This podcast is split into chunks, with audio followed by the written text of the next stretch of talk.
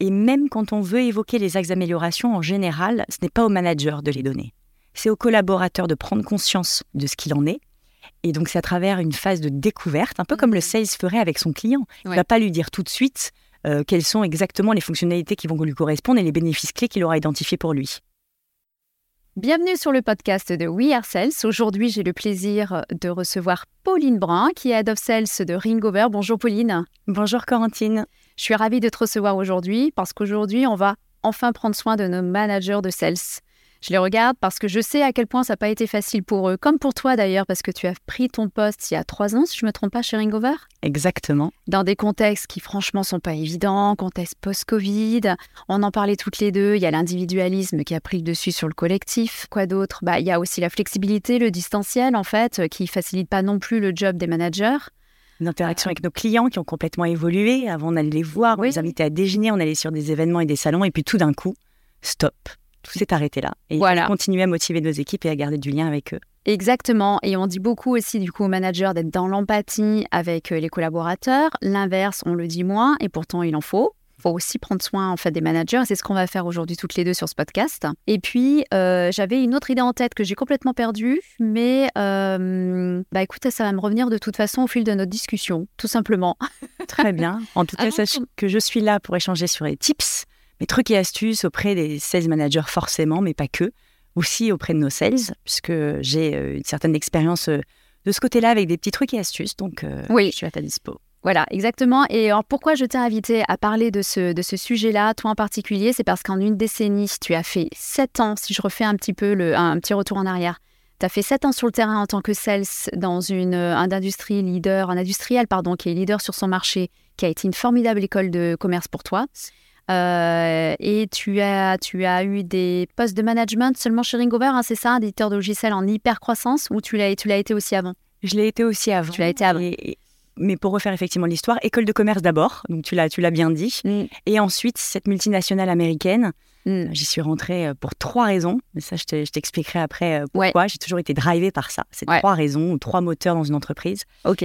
Et aujourd'hui chez Ringover depuis trois ans. Voilà, et, donc j'étais en train de dire pourquoi moi je t'ai invité toi, c'est parce qu'en une décennie, tu as eu quand même une, une, ascension dans ta carrière qui est impressionnante. Euh, même chez Ringover, tu as managé, je crois, 3, 20, puis 35, si je ne me trompe pas, en sales. Commerciaux, exactement. Voilà. Donc, comment on fait? Comment euh, on, manage aussi une couche hiérarchique supplémentaire qui sont les managers? Donc, tout ça, on va, on va en discuter toutes les deux. Avant tout, est-ce que pour ceux qui ne connaissent pas encore Ingover, et pourtant il y a eu une grosse actualité ces derniers jours qui ont été annoncés, euh, avec une levée de fonds à 20 millions, bravo à toi, bravo à tes équipes. Oui, surtout aux équipes euh, Ringover, bien entendu, puisque c'est un travail d'équipe.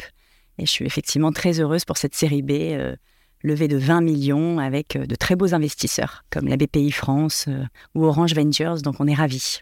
Super. Non, c'est d'autant plus impressionnant que 2023 n'est pourtant pas une année qui est qui est propice en fait au lever de fonds.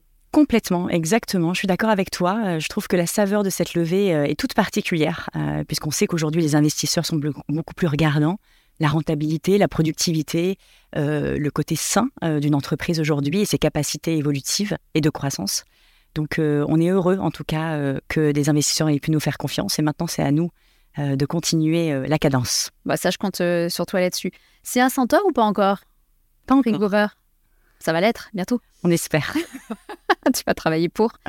Bien, alors est-ce que tu peux nous présenter? C'est ce que j'allais justement te demander. Est-ce que tu nous peux nous présenter la solution euh, Ringover et surtout à quelle problématique finalement vous répondez? Très bien. Donc tu as déjà bien résumé. Ringover aujourd'hui offre une solution donc de communication. On est éditeur de logiciels, une solution de communication multicanal euh, sur lesquelles tu vas retrouver toutes les conversations que tu peux avoir avec tes prospects ou tes clients via le SMS, euh, via la visio, via des appels téléphoniques, mais également les réseaux sociaux maintenant qu'encore une fois, c'est un produit qui n'a cessé d'évoluer avec nos clients au fur euh, et à mesure euh, de ces quatre dernières années. Euh, donc Ringover a été lancé en 2018, moi je les ai rejoints en 2019. Effectivement, on était 50 collaborateurs, aujourd'hui on est plus de 300 et on a un objectif de croissance jusqu'à 120 collaborateurs en plus d'ici la fin de l'année. Donc très belle en tout cas performance, à, nous de tenir le rythme. Et donc cette solution aujourd'hui de communication multicanal s'adresse plutôt aux départements commerciaux et euh, à nos euh, supports clients, par exemple, euh, pour accroître la productivité des équipes et surtout satisfaire la relation client et l'améliorer. Et vous êtes spécialisé sur une cible en particulier Vous vous adressez à tout le monde? En termes de secteur d'activité aujourd'hui, c'est extrêmement large, je dirais. Bien sûr, il y a des secteurs d'activité prédominants, mais je dirais plutôt que c'est une taille de compte qu'on adresse aujourd'hui. Aujourd'hui, Ringover est vraiment orienté PME. On veut offrir une solution de communication multicanale simple à utiliser, ergonomique, qui s'intègre avec les outils métiers en quelques clics sans être un, technicien. Et les PME, en tout cas, en ont aujourd'hui énormément besoin et on aimerait répondre à leurs attentes. D'accord. C'est aussi par rapport à la maturité du marché, c'est parce que c'est là où il y avait des parts de marché à prendre ou, euh, c'est parce que c'est un outil qui s'adapte particulièrement bien à cette cible? Oui, exactement. Et puis c'est aussi lié à la concurrence. Euh, on sait qu'aujourd'hui, euh, il y a un marché d'opérateurs plutôt dits historiques qui sont assez présents aujourd'hui et extrêmement concurrentiels, par exemple au niveau des prix pour des petites entreprises. et puis sur les grandes entreprises, là, on a aussi des solutions concurrentes très performantes, plutôt complexes, qui font du sur-mesure avec des tarifs très élevés. Et par contre, bah, au milieu de cela, dans ce, ventre-là, euh, mou jusqu'à présent, il n'y avait pas énormément d'offres et ces PME-là étaient en demande. Donc on s'est plutôt adapté à la fois au marché et euh, à la concurrence. Top. Et donc, du coup, cette levée de fonds, alors qui arrive deux ans après la première levée, si je me trompe pas, la première était de 10 millions, c'est oui, ça? exactement. Deux ans après, hop, 20 millions, ça, elle va servir à quoi? À plusieurs choses. La première, en tout cas, c'est accélérer euh, notre croissance à l'international, puisqu'aujourd'hui, bon, bah, comme tu l'as dit, je suis en charge de la France, qui représente 70% du chiffre d'affaires, mais il y a aujourd'hui d'autres marchés qui sont lancés. Le marché espagnol, qui est en pleine croissance euh, et en plein pleine dynamique. Il y a également le marché euh, américain et le marché anglais. Donc du coup, euh, là, vraiment, notre cofondateur, par exemple, de Ringover est parti vivre à Atlanta, monter un bureau et aujourd'hui apporter Ringover et offrir Ringover surtout aux Américains, parce qu'il y a énormément de solutions en place, mais qui ne correspondent pas totalement soit aux besoins, soit avec des prix ou des positionnements particuliers. Donc on a hâte d'aller conquérir ces marchés. Et en parallèle de ça, cet investissement nous permettra également d'accélérer notre recherche et développement. On a déjà chez Ringover plus de 50 techniciens, euh, intégrateurs et ingénieurs chez nous. Euh, et on a une partie, un pôle dédié à l'IA, l'intelligence artificielle, tout le monde en parle. Euh, et bien là, ça va nous permettre grosse tendance actuellement. Alors nous, c'est pas chat GPT en l'occurrence, mais c'est plus comment à partir d'une conversation, qu'elle soit téléphonique ou visio, je vais pouvoir déjà soulager les managers, en faisant une retranscription écrite de ces échanges, en faisant un résumé de ces échanges et potentiellement en analysant l'émotion de l'appelant, de l'appeler, euh, et pouvoir du coup influencer le manager dans ses techniques de coaching, de monter en compétence des équipes, et permettre aussi tout simplement à un agent de main ou à un commercial de se remettre en question et de se baser sur des faits et non pas sur de l'émotion. Et ça, c'est prêt. Ça, c'est quelque chose, c'est une fonctionnalité qui est déjà existante. Alors, c'est plus qu'une fonctionnalité euh, Corentine, puisqu'aujourd'hui, c'est carrément une suite de produits qu'on a commencé avec Ringover. Il y a Cadence, on en rediscutera euh, sûrement euh, ultérieurement, et Power, qui est un vrai produit à part entière sur lequel aujourd'hui la commercialisation a été réalisée il y a trois semaines.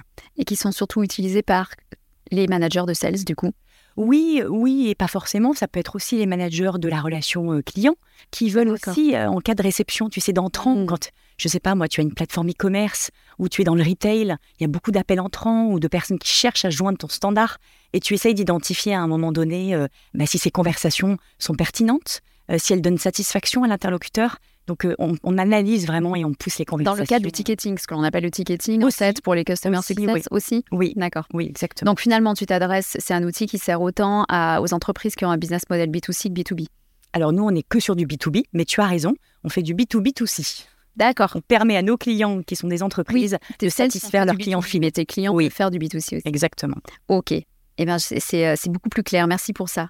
Euh, vous êtes déjà présent à l'international, tu l'as dit. Oui, d'ailleurs. Espagne, UK et US. Et aux US, par exemple, euh, ton, c'est ton CEO qui est parti là-bas C'est le cofondateur de Ringover, Renaud Charvet, oui. Et il est euh, donc du coup, il a emmené un peu une partie des équipes françaises où il va recruter sur place. Effectivement, donc Renaud Charvet est parti aux États-Unis et il a monté son équipe de A à Z. non pas nous n'avions pas de bilingues américains euh, sur le territoire français. Euh, mais en tout cas, les forces étaient peut-être plus vives et plus matures sur ce type de marché, surtout quand on lance et qu'on ouvre un nouveau marché, on a besoin de locaux euh, qui connaissent très bien les concurrents, les offres et les attentes de nos clients. Oui, c'est la meilleure stratégie en général, de prendre des locaux. Donc on a presque 10 personnes maintenant qui sont à Atlanta. 10 personnes déjà? Mm. ouais, Ça va vite. Ton équipe s'est agrandie.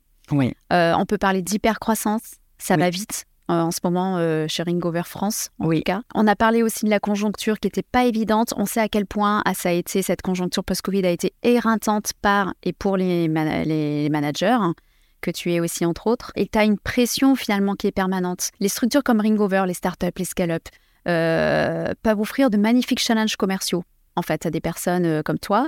Mais en revanche, la contrepartie, c'est qu'il y a aussi une forte pression permanente. Et donc, il faut être dans la performance, il faut se remettre en question en permanence, il faut être hyper adaptable aussi. Euh, et il faut supporter cette pression. Comment tu fais toi? Quelles sont tes, tes, inspirations? Quels sont les grands principes en fait que tu mets en pratique euh, dans, tes fonctions pour tenir le coup, j'ai envie de dire, garder le cap malgré les vents Alors effectivement, oui, non mais tu as raison de le repréciser et c'est d'ailleurs merci de, l'évoquer parce que c'est un sujet euh, qui n'est pas toujours abordé. Le rôle d'un sales manager ou d'un manager, ce qu'on appelle intermédiaire, dans une société en hypercroissance, où la productivité et la rentabilité sont demandées. Et en tout cas, si c'était euh, ma société et si moi-même j'étais fondatrice ou cofondatrice de cette société, j'en attendrais pareil de mes collaborateurs. Euh, donc je dirais que à partir du moment, bien entendu, on évolue dans un cadre sain et donc dans une entreprise bienveillante, ce qui est le cas chez les Ringover, à nous par contre de savoir effectivement nous remettre en question euh, de manière régulière, tout en respectant certaines règles ou certains codes. On en rediscutera si tu le souhaites, mais en tout cas, moi, je, je garde en tête toujours mes quatre accords Toltec. Je ne sais pas si les auditeurs qui, euh, qui nous écoutent ou nous entendent connaissent ce livre, mais en tout cas, il me drive au quotidien. Donc, je dirais que je vais chercher mes sources d'inspiration à la fois chez d'autres euh, managers, puisque ça, c'est super, le réseau que l'on a euh, en tant que sales manager ou que head of sales. On peut échanger, on a les mêmes problématiques, ça nous rassure d'ailleurs à ce sujet, et on échange sur des best practices. Donc, premièrement, c'est extrêmement pertinent. Et puis surtout, je vais chercher mes inspirations dans des livres et dans un épanouissement aussi personnel, puisque ce que je suis passionnée, je pense que tous les managers sont passionnés. Ce que l'on aime, c'est quoi? C'est la gestion de l'humain. Oui, c'est compliqué si on ne l'est pas, ça c'est sûr. Exactement, mais il y a des managers parfois qui sont propulsés à ce poste sans avoir cette, cette envie, euh, parce qu'on imagine que comme ils étaient très bons sales, eh bien, il pourrait être bon manager, mais pas toujours. Euh, je crois que maintenant, il y a quand même beaucoup d'entreprises qui ont compris que les meilleurs managers ne sont pas les meilleurs opérationnels. Exactement. Donc ça, c'est un très bon point et c'est bien de le mm. rappeler, mais il y en a encore en tout cas qui, euh, mm. qui, qui, qui, jugent euh, ça bon. Mm. En tout cas, moi, je pense qu'il faut être passionné par ce que l'on fait, aimer animer et fédérer une équipe, l'encadrer, adorer aussi l'échange et la collaboration avec les différents services support, parce qu'en fait, on n'est jamais seul. Et si on s'isole eh bien du coup ça veut dire que euh, on aura d'autant plus de comptes à rendre. Euh, il est difficile de ne pas travailler main dans la main avec les équipes marketing, avec les équipes sales ops qui nous entourent au quotidien, les équipes formation. Euh, donc ça aujourd'hui c'est vraiment quelque chose sur lequel il faut que on, augmente en tout cas nos, capacités. et puis troisième chose, je dirais c'est d'être bien dans ses baskets. Et donc je parlais d'épanouissement personnel parce que si déjà on est on est bien avec nous-mêmes, bah, ça se ressent. Mm. Et du coup, on arrive à pouvoir être à l'écoute de nos équipes et du coup, euh, adapter notre management, euh, partager encore des, trucs et astuces. Et puis monter en compétence au quotidien parce que il y a un sales qui m'a dit à la fois, tu sais, un bon manager pour moi, c'est un mentor, c'est un coach, c'est quelqu'un qui inspire et qui monte en compétence ses équipes. Et c'est une réalité aujourd'hui, c'est ce qui c'est ce qu'il recherche beaucoup. Hein. La rémunération d'ailleurs n'est presque plus, je dis bien presque plus parce que nous restons sales, donc le variable est important, la quête, le challenge, les objectifs et la surperformance Mais la forcément. Quête de sens, ça a autant de. Mais la quête de sens. Exactement. Ouais. Exactement.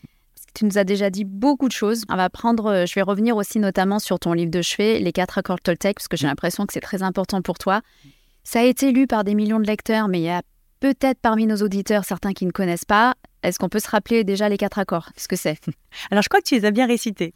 Le premier, alors on peut dire parole irréprochable. Ça fait de chevet parce que c'est le type de bouquin qu'on lit pas et puis après on le met dans un coin. Il faut le laisser en fait sur table de chevet puis de temps en temps le réouvrir pour les réviser en fait les quatre accords. Tu as complètement raison. C'est-à-dire, c'est en fait on, te, on dit d'ailleurs que c'est un livre qui te suit toute ta vie. Oui. Et d'ailleurs ton prisme peut évoluer. Euh, c'est agréable de te voir justement monter en compétence sur ça. Donc on part du principe que ces quatre accords, encore une fois, ils sont mis, s'ils sont mis en pratique, te permettront d'être mieux dans ta peau, d'être plus heureux, plus épanoui tout simplement. Donc le premier, c'est d'avoir une parole irréprochable. Alors la parole irréprochable, par exemple, une illustration dans ton rôle de manager. Ah. Tu utilises euh, à quel moment? C'est une très bonne question. Euh, puisque là, c'est surtout sur le plan perso, hein, que en général, je fais attention à ce que je dis. Tu sais, quand tu es éreinté, tu es sous pression. Et du coup, tu dis, est-ce que j'ai eu une parole euh, irréprochable? C'est forcément de mesurer nos propos, de choisir le bon moment et d'être fort en storytelling. Je dirais, c'est ça le, la parole irréprochable. C'est on, dit quelque chose, il faut aussi prendre conscience de l'impact que ça peut avoir sur le collaborateur ou sur l'équipe au global. Donc choisir le bon moment, la bonne façon de le dire et le bon endroit va nous aider. Alors est-ce que du coup tu appliques, toi, tu sais par exemple, on dit toujours pour annoncer une mauvaise nouvelle à un collaborateur, faut d'abord commencer par une nouvelle positive. C'est, par exemple, si on veut critiquer un travail qui a été rendu, admettons, un livrable, c'est Merci déjà d'avoir été réactif ou de l'avoir rendu en temps et en heure. J'en ai pris connaissance. voilà les axes d'amélioration. Et puis, il faut que la mauvaise nouvelle soit prise en sandwich entre deux bonnes nouvelles.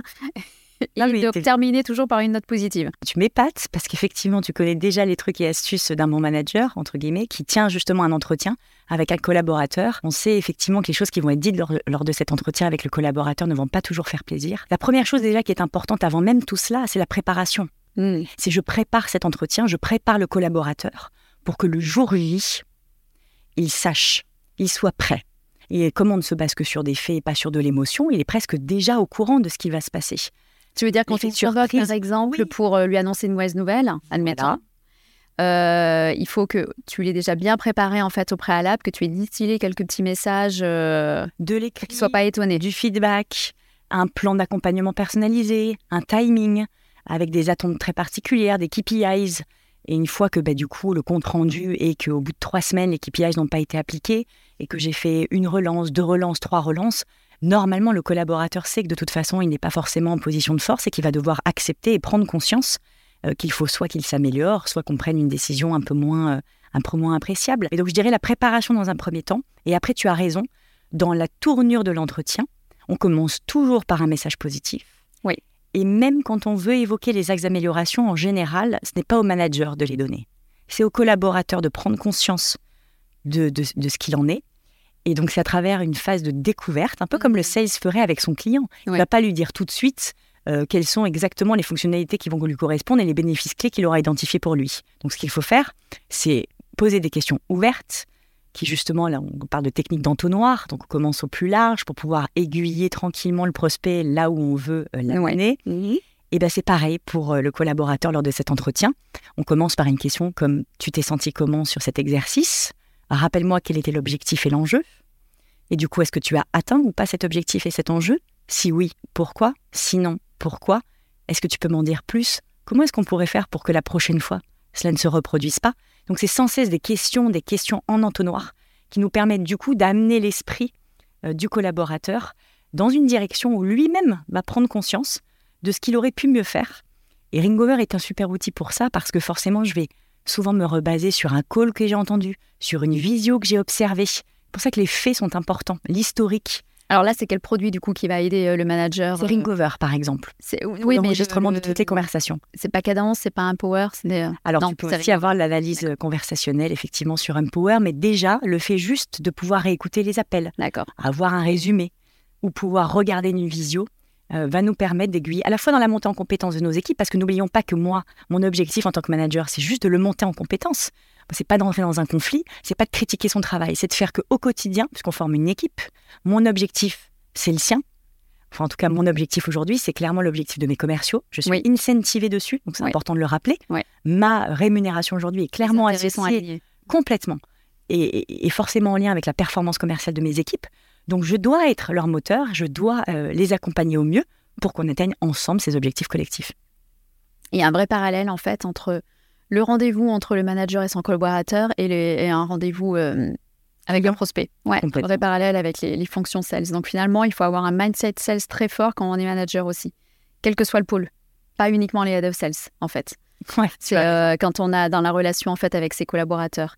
Et du coup, ça me fait penser que on se contredit un petit peu parce que on a dit il y a quelques minutes euh, que finalement les meilleurs managers n'étaient pas les meilleurs opérationnels, sauf que les top performers qui maîtrisent parfaitement les méthodes de vente, finalement pourraient très bien l'appliquer aussi euh, en tant que manager après auprès des collaborateurs.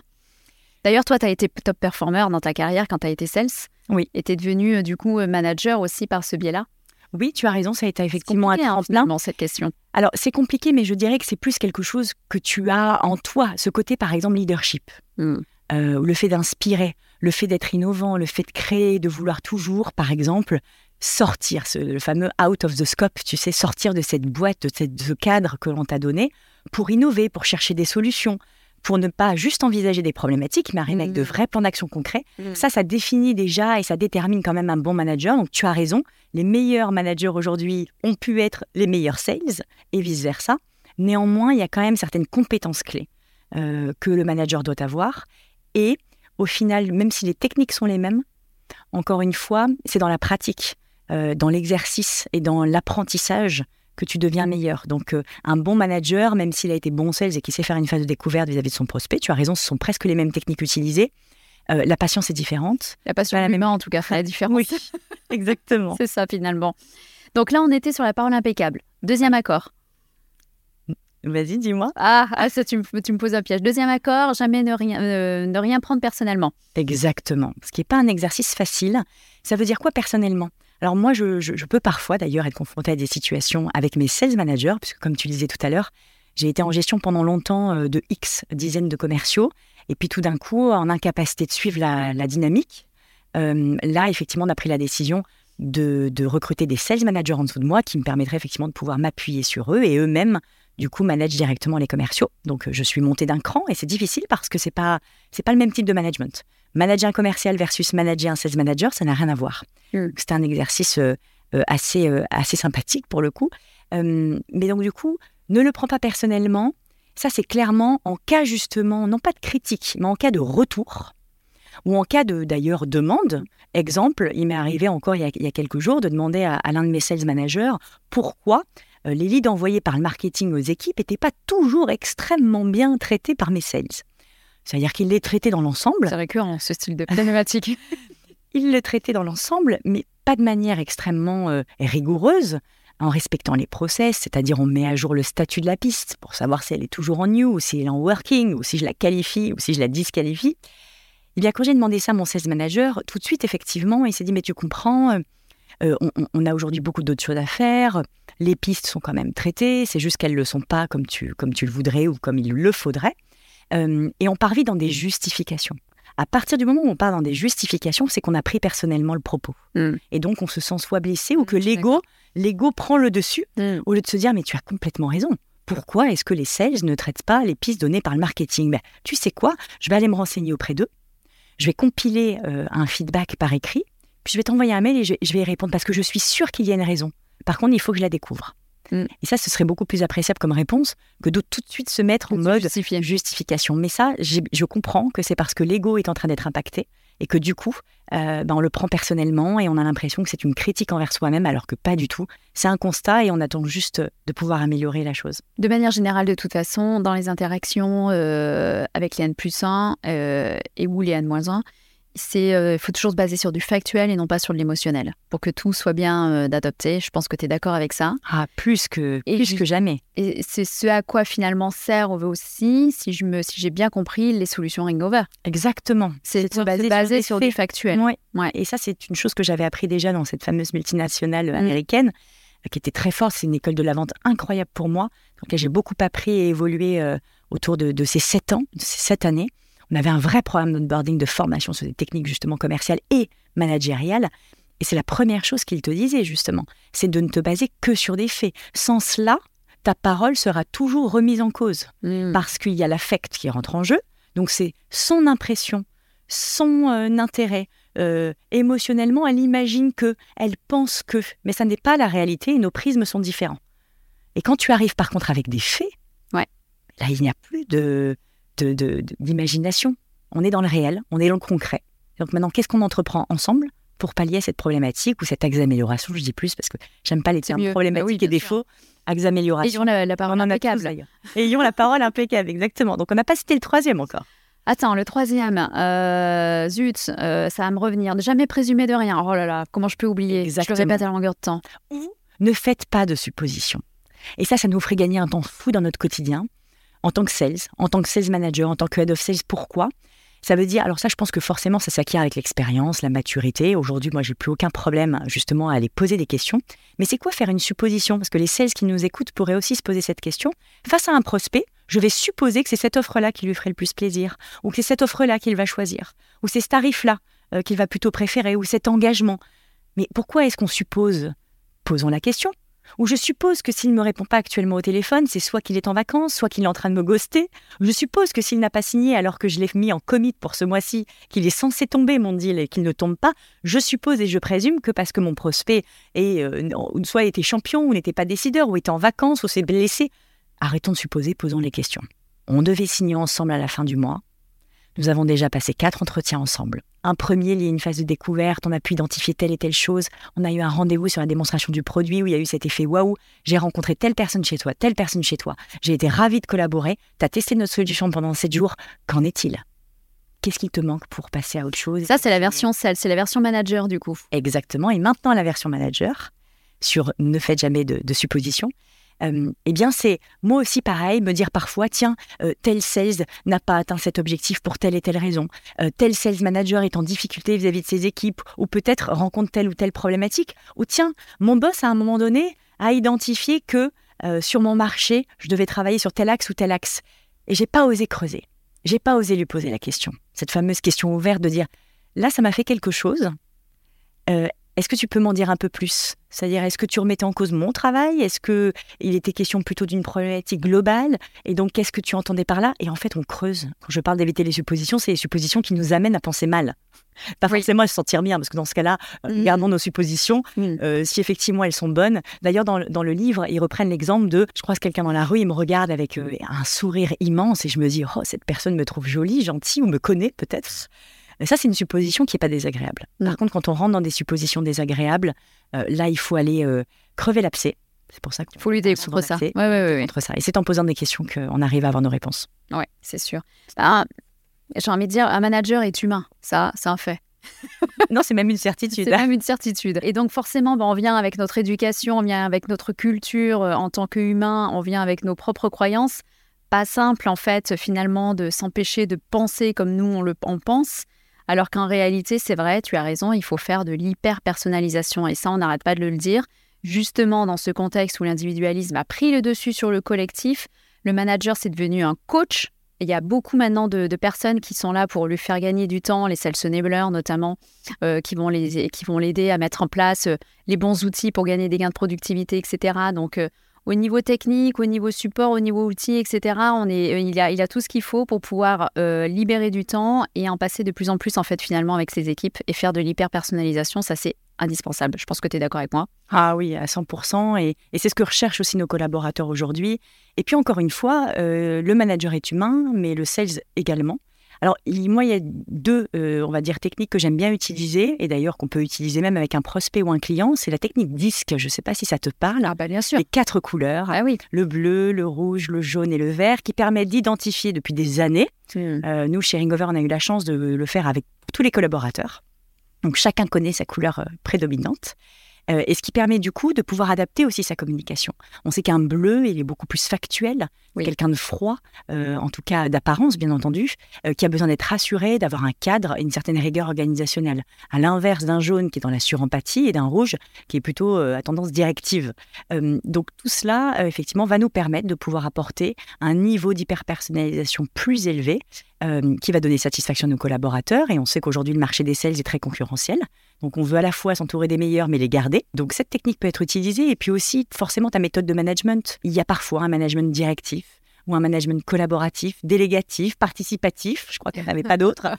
Euh, on va dire que j'ai tendance à, utiliser euh, ouais, plutôt le participatif et puis le directif en fonction des, des profils sales que j'ai. Même si aujourd'hui, je manage encore des sales managers. Donc là, encore une fois, je dois d'autant plus m'adapter. Euh, je suis entourée uniquement d'hommes. Tu as combien de sales managers à manager en Alors, online?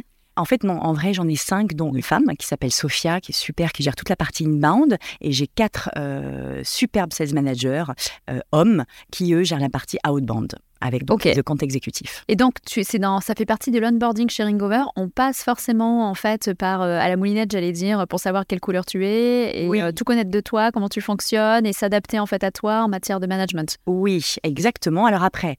Euh, ce serait mentir que de dire que là, les trois dernières promos des trois derniers mois ont eu effectivement disque, parce que je crois que c'est actuellement en gérance côté formation. Euh, mais bien sûr, ça a été fait pour l'ensemble des collaborateurs et c'est quelque chose qui nous, qui nous tient à cœur et, qu'on retrouve aujourd'hui d'ailleurs dans des outils qui sortent euh, et qui nous permettent nous-mêmes d'adapter notre communication par email, par SMS ou par téléphone avec nos prospects quand on les appelle.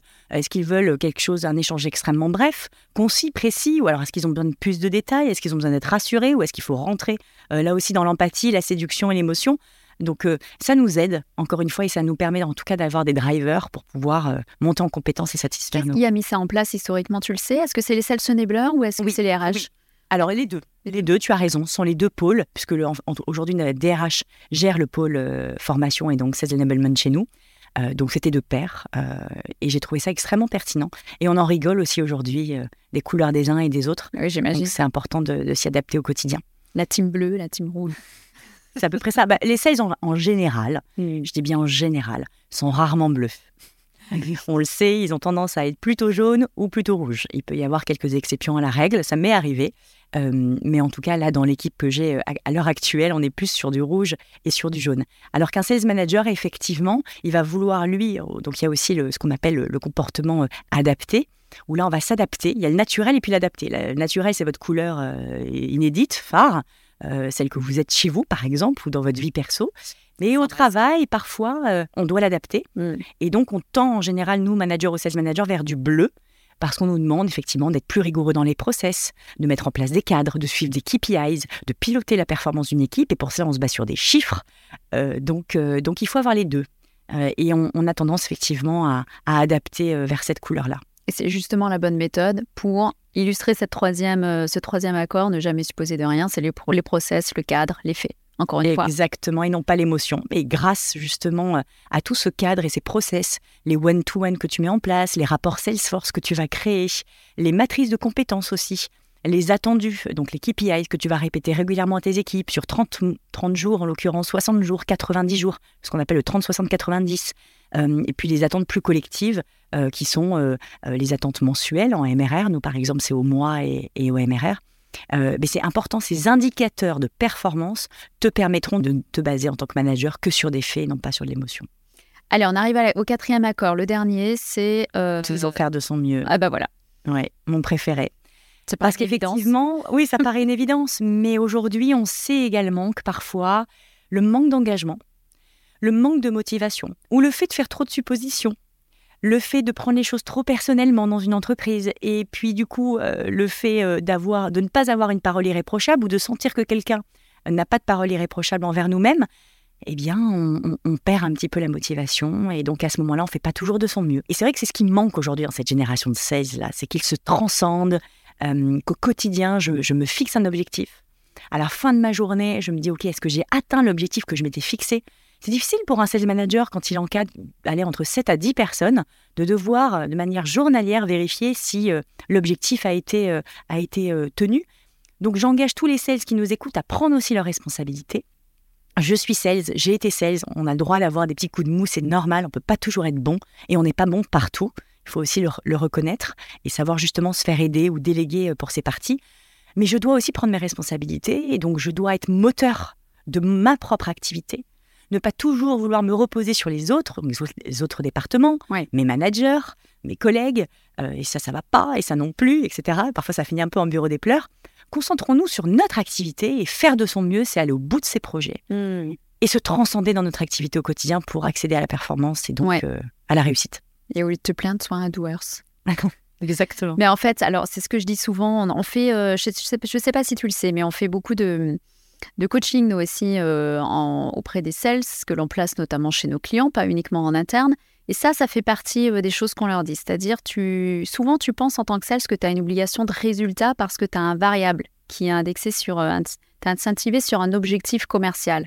En réalité, tu as une obligation de moyens. Et c'est ça aussi le faire de ton mieux. C'est-à-dire que ce peut que tes objectifs ne, sont, ne soient pas atteints, mais on t'en voudra jamais euh, c'est malgré toute l'implication que tu as pu avoir en fait dans ton pipe commercial et toute l'intensité que tu as pu avoir dans ta prospection par exemple, il peut se passer n'importe quoi en fait dans la conjoncture. Euh, une, une, entreprise, un organisme vivant en fait qui est euh, directement influencé par tout ce qui se passe à l'extérieur. Peut-être que c'est un problème aussi de pricing, peut-être que c'est un problème de produit. Donc tu n'es pas forcément le fautif si jamais les objectifs ne sont pas atteints. D'autant plus si toi, tu as mis tous les moyens qui étaient à ta disposition pour essayer d'atteindre tes objectifs. Et, c'est, euh, en fait, en général, quand même, ça paye de justement de mettre euh, tous les moyens qui sont à notre disposition. Donc on oublie souvent que déjà l'échec fait partie de ce métier. ça se saurait si c'était facile et si on gagnait à tous les coups et si on closait à tous les coups, on serait tous milliardaires, ce serait formidable. Donc, on oublie que euh, le, boulot de sales, c'est un boulot de doers, justement. Fais ton boulot. C'est-à-dire, et, te prendre tes portes, prendre des portes, ça en fait partie. Donc, remets-toi en question, pose-toi les bonnes questions à chaque fois. C'est pourquoi ça marche pas pour essayer de s'améliorer en permanence et faire en sorte que le taux de conversion, il s'améliore. Mais en, tout cas, c'est, euh, euh, pour moi, en tout cas, faire de son mieux. Tu vois, c'est ça. Ah oui. Et puis alors, merci de le rappeler parce qu'en plus, nous, en tant que manager au quotidien, on sait qu'un collaborateur qui se donne les moyens de réussir, hmm. qui respecte ses KPIs intermédiaires, parce qu'effectivement, tu as raison, il y a le résultat, la finalité, hmm. qui est drivée par toutes les entreprises, mais comment je parviens à atteindre cet objectif-là, et donc les moyens qui sont mis à ma disposition ou les moyens que je vais moi-même me chercher, parce qu'encore une fois, je le rappelle parfois à, mes sales, que quand je suis arrivée chez Ringover et que donc on était 50 collaborateurs, euh, ben, il y avait presque rien mais c'était pas grave. Le goût du challenge était tellement important. À l'époque, signer un, 500 licences était inenvisageable. Aujourd'hui, quand on le, le fait plus, on se dit oh, c'est pas possible, il faut qu'on fasse plus. Euh, c'est ça qui est dingue, c'est de voir cette évolution en si peu de temps. Donc tu as raison d'insister euh, sur les moyens euh, et donc sur cette responsabilité aussi individuelle. Et surtout que nous, en tant que manager, oh, si les moyens sont, sont, en tout cas bien exécutés et, et, bien utilisés, mais que le résultat n'est pas là, je vais, moi, en tout cas, c'est mon objectif dans ce cas, de chercher là où il y a eu un manquement. Est-ce que c'est dans le pitch? Est-ce que c'est dans la phase de découverte? Est-ce que c'est dans le taux de conversion entre la démonstration qui a été réalisée et la signature du deal? Est-ce que c'est dans la gestion des différentes étapes du cycle de vente et donc il y a un problème plutôt sur le closing? Mais c'est génial parce que quelqu'un qui en tout cas aura essayé et aura atteint tous ces moyens, eh bien, en fait, il faut juste qu'il soit bien accompagné ensuite par son manager. C'est vrai. Et alors, du coup, pour terminer sur les accords Toltec, est-ce que tu sais qu'il y a un cinquième accord Toltec? Oui, je le sais, mais je te laisse en parler. Donc euh, là, c'est toi qui me challenge pour voir si euh, j'ai bien appris mes classiques. Le cinquième accord, si je ne me trompe pas, c'est euh, soit sceptique, sceptique, pardon, mais toujours à l'écoute. Hmm. Donc je crois que ça, ça fait partie aussi des conseils que tu donnes à tes managers. Oui. Comme à tes sales d'ailleurs. Oui. C'est L'écoute, l'écoute, l'écoute. Exactement. Écouter l'autre, euh, avoir envie d'écouter aussi. Euh, et alors, il y a une technique, par exemple, qui s'applique à la fois pour les sales managers, mais également pour les sales. Je ne sais pas si tu la connais, c'est la technique du silence. Hmm. Bien sûr. Moi, je leur dis souvent, compter jusqu'à 4. C'est long 4 dans sa tête avant de parler, avant de pouvoir. Quand on a une pulsion et qu'on veut prendre la parole pour couper la parole en plus à son prospect, c'est jamais une bonne idée, parce qu'on risque de passer à côté aussi d'informations très importantes. Tu vois, je voulais faire l'exercice, mais j'ai même pas pu parce que tu as tout de suite parlé. Je voulais compter les quatre. Mais on est très forte pour donner des conseils depuis tout à l'heure, en fait, mais on ne les applique pas sur cette conversation. C'est pas bien du tout. Il faudra qu'on revoie ça. Non, mais tu as raison, parce que tu as voulu rebondir juste sur, euh, sur ce levier. Mais la technique du silence, en fait, le silence aujourd'hui crée des malaises. Il y a des gens qui ont du mal avec ce qu'on appelle le blanc. Hmm. Pas facile. Surtout sur un podcast. Pour ceux qui nous écoutent, ça n'a pas bugué. C'est juste qu'on a essayé de, garder le silence. On tend une main à l'autre pour qu'il puisse rebondir, pour qu'il puisse exprimer euh, les choses, et parfois les choses les plus profondes d'ailleurs. Euh, parce que souvent, on survole dans une conversation. En plus, il y a des sales qui me disent parfois, Pauline, j'ai bien posé mes dix questions, euh, et je ne comprends pas pour autant, j'ai pas réussi à avoir toutes les informations pour mon médic ou pour ne louper aucune information pour raccourcir mon cycle de vente. Mais dans les dix questions que tu as posées, est-ce qu'il y avait une intention d'écouter En plus, on appelle ça l'écoute active, c'est savoir aussi rebondir mmh. sur ce que dit l'interlocuteur. Mais mmh. l'écoute active au quotidien, elle est rarement utilisée. Alors que pourtant, tout le monde en parle et tout le monde en est conscient. Mais l'écoute active, c'est rebondir, rebondir pardon, sur ce que dit l'autre et oublier du coup notre flot à nous. Celui qu'on avait imaginé, les fameuses dix questions dans l'ordre là, ou euh, un peu de manière machinale, robotique presque. Eh bien, c'est ça l'écoute active, c'est rebondir et recentrer euh, donc toujours en gardant le lit, bien entendu. Et c'est évidemment applicable aussi pour les managers. Exactement, la technique du silence, c'est pareil. Comment faire dire à quelqu'un qu'il est bien, qu'il est moins bien, son mood, ses problématiques.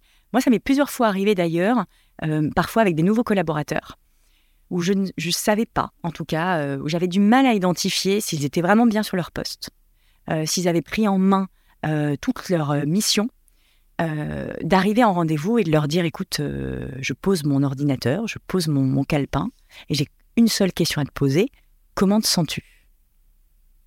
Le fait de me taire après, de regarder euh, l'interlocuteur avec attention et d'être dans une écoute aussi bienveillante, parce que le fait de poser son ordinateur, d'enlever son stylo et son papier, rend la chose moins formelle et on oublie souvent de le faire. On a toujours un PC, toujours un bout de papier sous la main. On en oublie du coup vraiment l'échange humain et, sans, ces à côté. Eh bien, j'ai souvent eu du coup des profils qui m'ont dit bah, écoute, tout va bien. C'est-à-dire, est-ce que tu peux creuser un peu?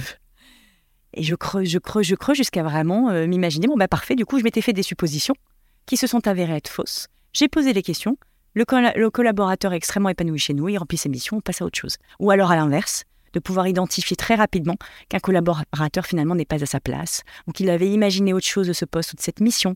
Euh, par exemple, euh, un peu plus d'inbound, ou des cycles de vente moins longs, ou bref, différentes choses comme ça, et elles sont hyper importante à, à identifier. Tu réagis à ça d'ailleurs, c'est important parce que on, est, on est dans un contexte, on est sur un marché euh, de, talents pénuriques. Mm-hmm. La rétention est hyper importante, tu l'as dit toi-même. Euh, est-ce que euh, c'est un motif de séparation avec le collaborateur ou est-ce que tu arrives à le remotiver en fait sur les cycles de vente qui sont les vôtres ou sur la bande Enfin, tu vois, c'est c'est un très bon point. Euh, déjà, moment, finalement, tu te dis, faut que je me sépare de lui, ou alors il y a encore euh, une collaboration possible? Alors, et c'est ce que je dis toujours à mes sales managers, en général, on se base déjà pour identifier si un commercial est un bon profil euh, et qu'il peut en tout cas rester chez nous et, être en performance. Parce que mon objectif aujourd'hui, c'est qu'un sales soit épanoui. Mm. S'il performe, nous performons tous. S'il ne performe pas, nous ne performons pas. Donc, il faut être dans cette dynamique. Jusque-là, on est d'accord. Jusque-là, on est d'accord. Donc, effectivement, on identifie trois choses. La première, c'est depuis qu'il est arrivé ou qu'elle est arrivée, quelles ont été les réalisations faites. Ça peut être des signatures de deal, ça peut être l'atteinte de KPIs, type nombre de calls ou les R1 qui ont été pris, le nombre de démos qui ont été faites. La deuxième chose, c'est à date. Ainsi. Oui.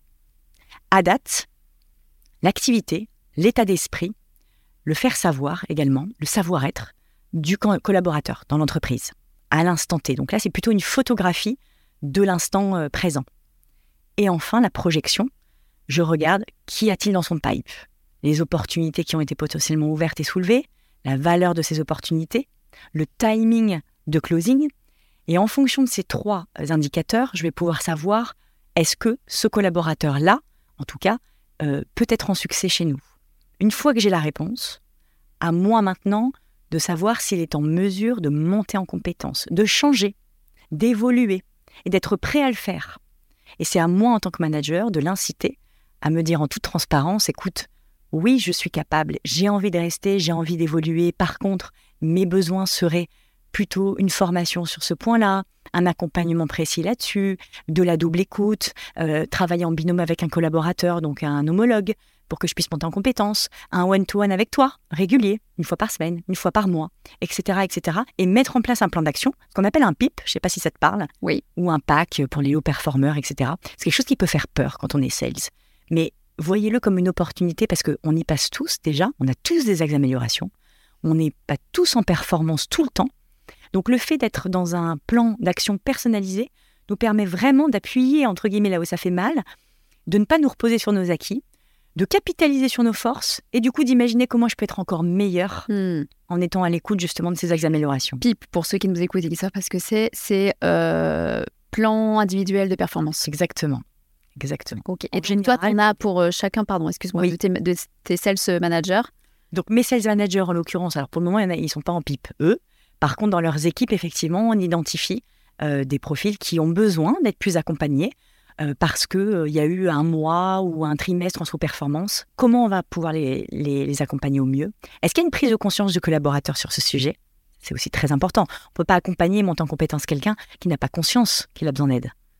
Alors, juste une question là qui me, qui me vient. Les périodes d'essai, chez toi, c'est combien? C'est de manière classique renouvelable. Bon, c'est classique. Et donc, du coup, est-ce que tu as identifié à quel moment il fallait faire ce point d'onboarding, en fait, pour savoir si euh, on peut continuer ensemble ou pas l'aventure? Ah, bah alors déjà, il y a un point à trois mois ou avant trois mois. D'accord. Euh, pour savoir si on prolonge donc ça, trois options. l'agenda, ils savent qu'ils auront un point d'onboarding euh, dans deux mois, trois mois. Donc, il y a prolongation de période d'essai, confirmation de période d'essai ou fin de période d'essai. Je veux aussi rappeler que c'est jamais évident pour nous également en tant que manager. Mm. C'est pas un exercice facile. Mm. Moi, j'ai eu l'occasion d'y être confrontée à plusieurs reprises. Je ne m'y ferai jamais, Mm. mais ça fait partie de la vie d'une entreprise. Oui. Et ce qui est important aussi de reconnaître, c'est qu'un sales qui n'est pas à sa place dans une entreprise ou qui n'est pas à son poste idéal et qui ne sera pas en performance ne pourra pas être épanoui. Il y a Non. rien de pire que l'échec. Oui. La culture de l'échec, euh, on n'a pas envie quand on est sales. On a envie d'être en succès. On a envie justement de valoriser les succès et les fêter. Et donc, le manager a un rôle aussi à ce niveau-là d'apporter des indicateurs euh, bah, de performance et parfois bah, des signaux d'alerte euh, sur euh, un- des manquements. Je fais mon maximum pour le monter en compétences. Si par contre je vois qu'il y a un plafond de verre trop élevé, bah oui, il faut prendre des décisions. Ça me fait penser du coup à, l'accord justement dont on parlait, l'affaire de son mieux. C'est-à-dire que le manager, il doit amener les moyens en fait à son collaborateur hein, pour qu'il puisse s'épanouir et performer. Le collaborateur, il a l'obligation d'utiliser ses moyens pour performer et pour s'épanouir. Et c'est là seulement, si ça marche pas, que euh, voilà, on peut, euh, on peut Oui, dire bah voilà, on a tout essayé d'un côté comme de l'autre. Donc euh, moi, je t'ai formé, je t'ai suivi, etc. Je t'ai coaché. Le collaborateur, il, a, il a tout essayé aussi de son côté. Il y a mis en tout cas du sien, de l'intensité, de l'énergie. Si ça ne fonctionne pas, c'est qu'à ce moment-là où on peut dire que vraiment sans regret, il faut, faut que les chemins se séparent. Et c'est pas parce qu'un sales ne, euh, ne performe pas sur un marché, sur une cible et sur un cycle de vente qu'il ne peut pas performer après sur un Même- marché, d'autres interlocuteurs. et Même dans une organisation aussi. Ouais. On sait qu'aujourd'hui, il y a des sales qui ont Mm. besoin. Quand on regarde, ne serait-ce qu'aujourd'hui, bon, moi, forcément, je suis euh, chez un éditeur de logiciels, Startup Scale-up, Mm. mais je venais d'une multinationale euh, euh, énorme américaine. Mm. Et en l'occurrence, tout était différent. Mm. Donc à un moment donné, c'est qu'est-ce que je veux et dans quelle organisation je me sens le mieux? Moi, j'avais envie de challenge a trois ans, j'avais envie de changement, justement, moi, les process euh, un peu lourds, euh, les perspectives d'évolution possibles, mais effectivement un petit peu euh, rigide également, euh, me donner cette envie de changement et un peu de challenge. J'avais toujours eu envie de monter ma boîte, alors c'est pas du tout la mienne, mais j'ai adoré participer à, à cette évolution. Donc c'est qu'est-ce que je veux? C'est se poser les bonnes questions. Qu'est-ce que je veux? Qu'est-ce qui me rend heureux aujourd'hui dans mon quotidien? Qu'est-ce que je suis prêt à accepter? Qu'est-ce que je ne suis pas prêt à accepter? Et en fonction de ces réponses, on saura. Il y en a plein d'ailleurs qui, parfois, dans mes expériences passées, euh, m'ont dit avant même que j'ai besoin de le dire Écoute, Pauline, je pense qu'effectivement, là, je suis arrivée au bout de l'exercice. J'ai tenté des choses, ça n'a pas fonctionné. Du coup, je préfère euh, m'envoler. Alors juste euh, un petit partage aussi d'expérience là-dessus. C'est depuis le temps que l'on recrute en fait des, des candidats sales, que l'on manage des, euh, des sales. Chez Dreamcatcher Sales, ce que l'on a constaté, c'est que souvent, c'est au bout de deux mois ou trois mois qu'il y a un vrai essoufflement et qu'il faut remotiver en fait euh, le sales. Parce qu'au début, c'est excitant, tout est nouveau, euh, on, nous apprend plein de choses, euh, on rencontre les, nouveaux collègues, etc.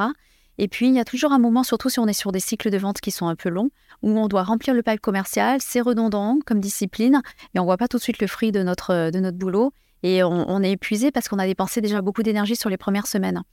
Donc, c'est à ce moment-là que doit intervenir, je pense, le point d'onboarding dont tu parlais.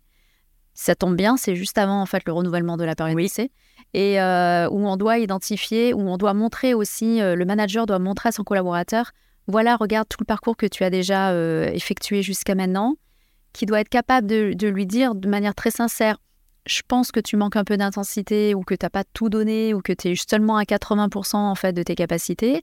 Et euh, ce que j'attends de toi pour la deuxième période d'essai, par exemple, c'est vraiment de te voir à 100%, voir ce que ça donne. Ou, euh, mais en même temps, c'est remotivant, je trouve, pour le collaborateur de, euh, se poser, de prendre de la hauteur et de se dire, ah ok, j'ai déjà quand même fait tout ça comme, comme amélioration, comme apprentissage. Et c'est normal. Alors, il faut rassurer le collaborateur sur le fait que c'est un point d'onboarding. Ça ne veut pas dire que l'onboarding est terminé. Il a, il a encore le droit d'apprendre, en fait, à ce stade-là. Mais, euh, mais surtout, c'est pour lui donner, en fait, un repère sur voilà où tu en es et voilà, en fait, où euh, ce qui te reste encore à parcourir comme, euh, comme, comme apprentissage, quoi, en fait. Et c'est extrêmement sain également parce que ça permet de prendre de la hauteur sur les réalisations, comme tu le disais, les réalisations passées, de voir jusqu'où le collaborateur en est arrivé et de pouvoir faire des projections sur l'avenir. Et c'est là qu'effectivement un plan d'action personnalisé peut arriver également et surtout mettre en lumière les axes d'amélioration du collaborateur. Parce qu'on n'en a pas parlé pendant ce podcast, mais c'est toujours aussi intéressant de voir qu'en général, le profil sales a tendance à vouloir être meilleur là où il est déjà bon.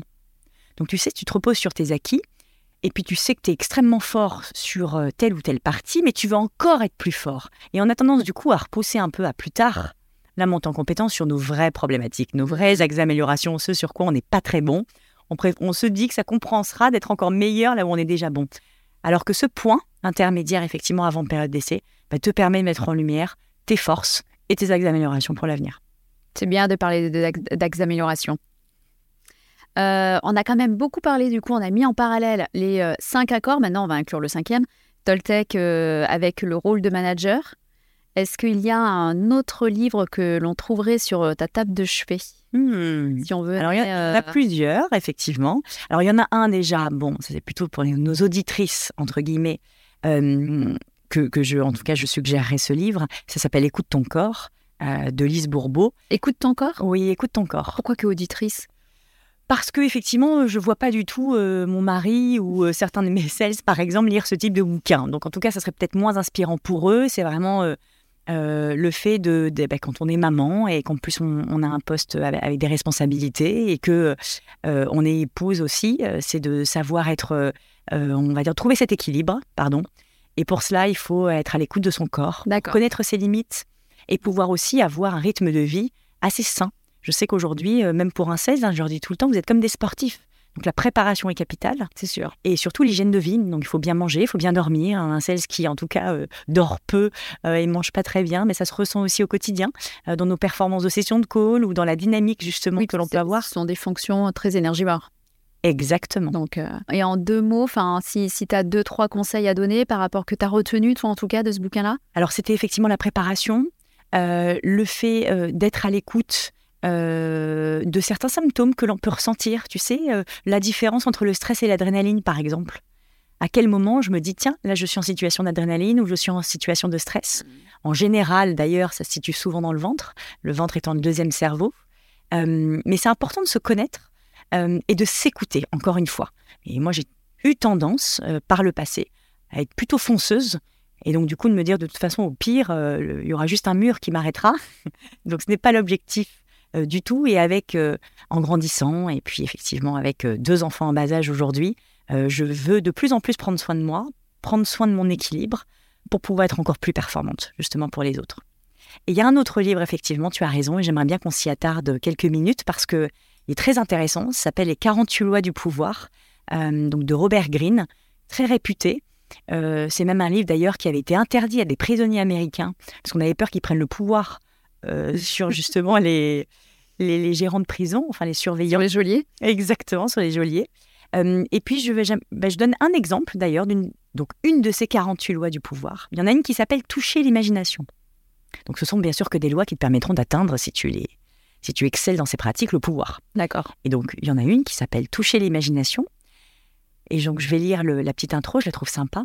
On fuit la vérité quand elle est laide et déplaisante. Ne rappelez jamais la réalité sous peine d'avoir à affronter la colère qui est la fille de la déception, la vie est si dure et si angoissante que ceux qui l'enjolivent par de belles histoires sont tels des oasis dans le désert.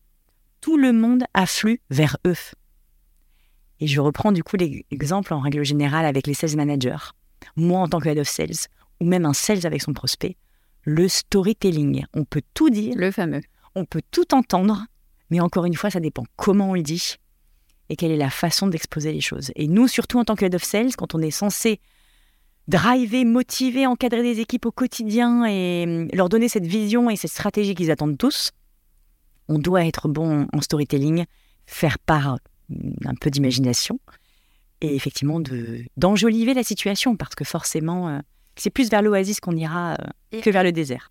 Et alors du coup, tu as entièrement raison, mais alors comment on fait Genre, je vais te demander pour être bon en storytelling est-ce que toi, par exemple, tu t'es inspiré de, euh, personnes, de, de, je sais pas moi, de, de, méthodes? Oui, euh, c'est une bonne question. Comment on fait pour être bon en storytelling? Déjà, comme toute chose, on se prépare. Donc, on pose euh, sur le papier, en général, les choses, c'est-à-dire, on fait un constat, on décèle une problématique et on envisage des solutions. Et c'est à travers ces solutions-là qu'on va pouvoir créer comme une dissertation où on doit enjoliver la situation. Donc on part de ce constat, on évoque une problématique, mais tout de suite une solution. Et le storytelling, c'est quoi? C'est vendre du rêve aux autres aussi. C'est euh, leur permettre, euh, à un moment donné, de se projeter à nos côtés. Euh, donc, il peut y avoir aussi des superlatifs en termes de vocabulaire que l'on utilise, forcément des termes comme problématique, euh, difficulté, euh, sont pas des, du vocabulaire à- ou des mots à utiliser. Par contre, euh, il faut être péchu aussi, il faut trouver le bon ton, il faut avoir la bonne gestuelle, être bien ancré euh, et face, on va dire. Les yeux dans les yeux. oui, exactement. Face à l'auditoire, on doit faire passer un message. Les politiques, par exemple, aujourd'hui, ils sont formés pour cela. hein. Ils sont là pour nous vendre du rêve, en l'occurrence, ou du moins nous donner de l'espoir. Ça passe par le storytelling et c'est énormément de préparation. Des cours de Alors moi, j'ai fait des cours de théâtre aussi quand j'étais jeune. Ah, c'est top. Ouais, donc c'est ça aide et c'est aujourd'hui que je me rends compte d'ailleurs de la chance que j'avais euh, d'en avoir, euh, d'en avoir euh, eu quelques-uns.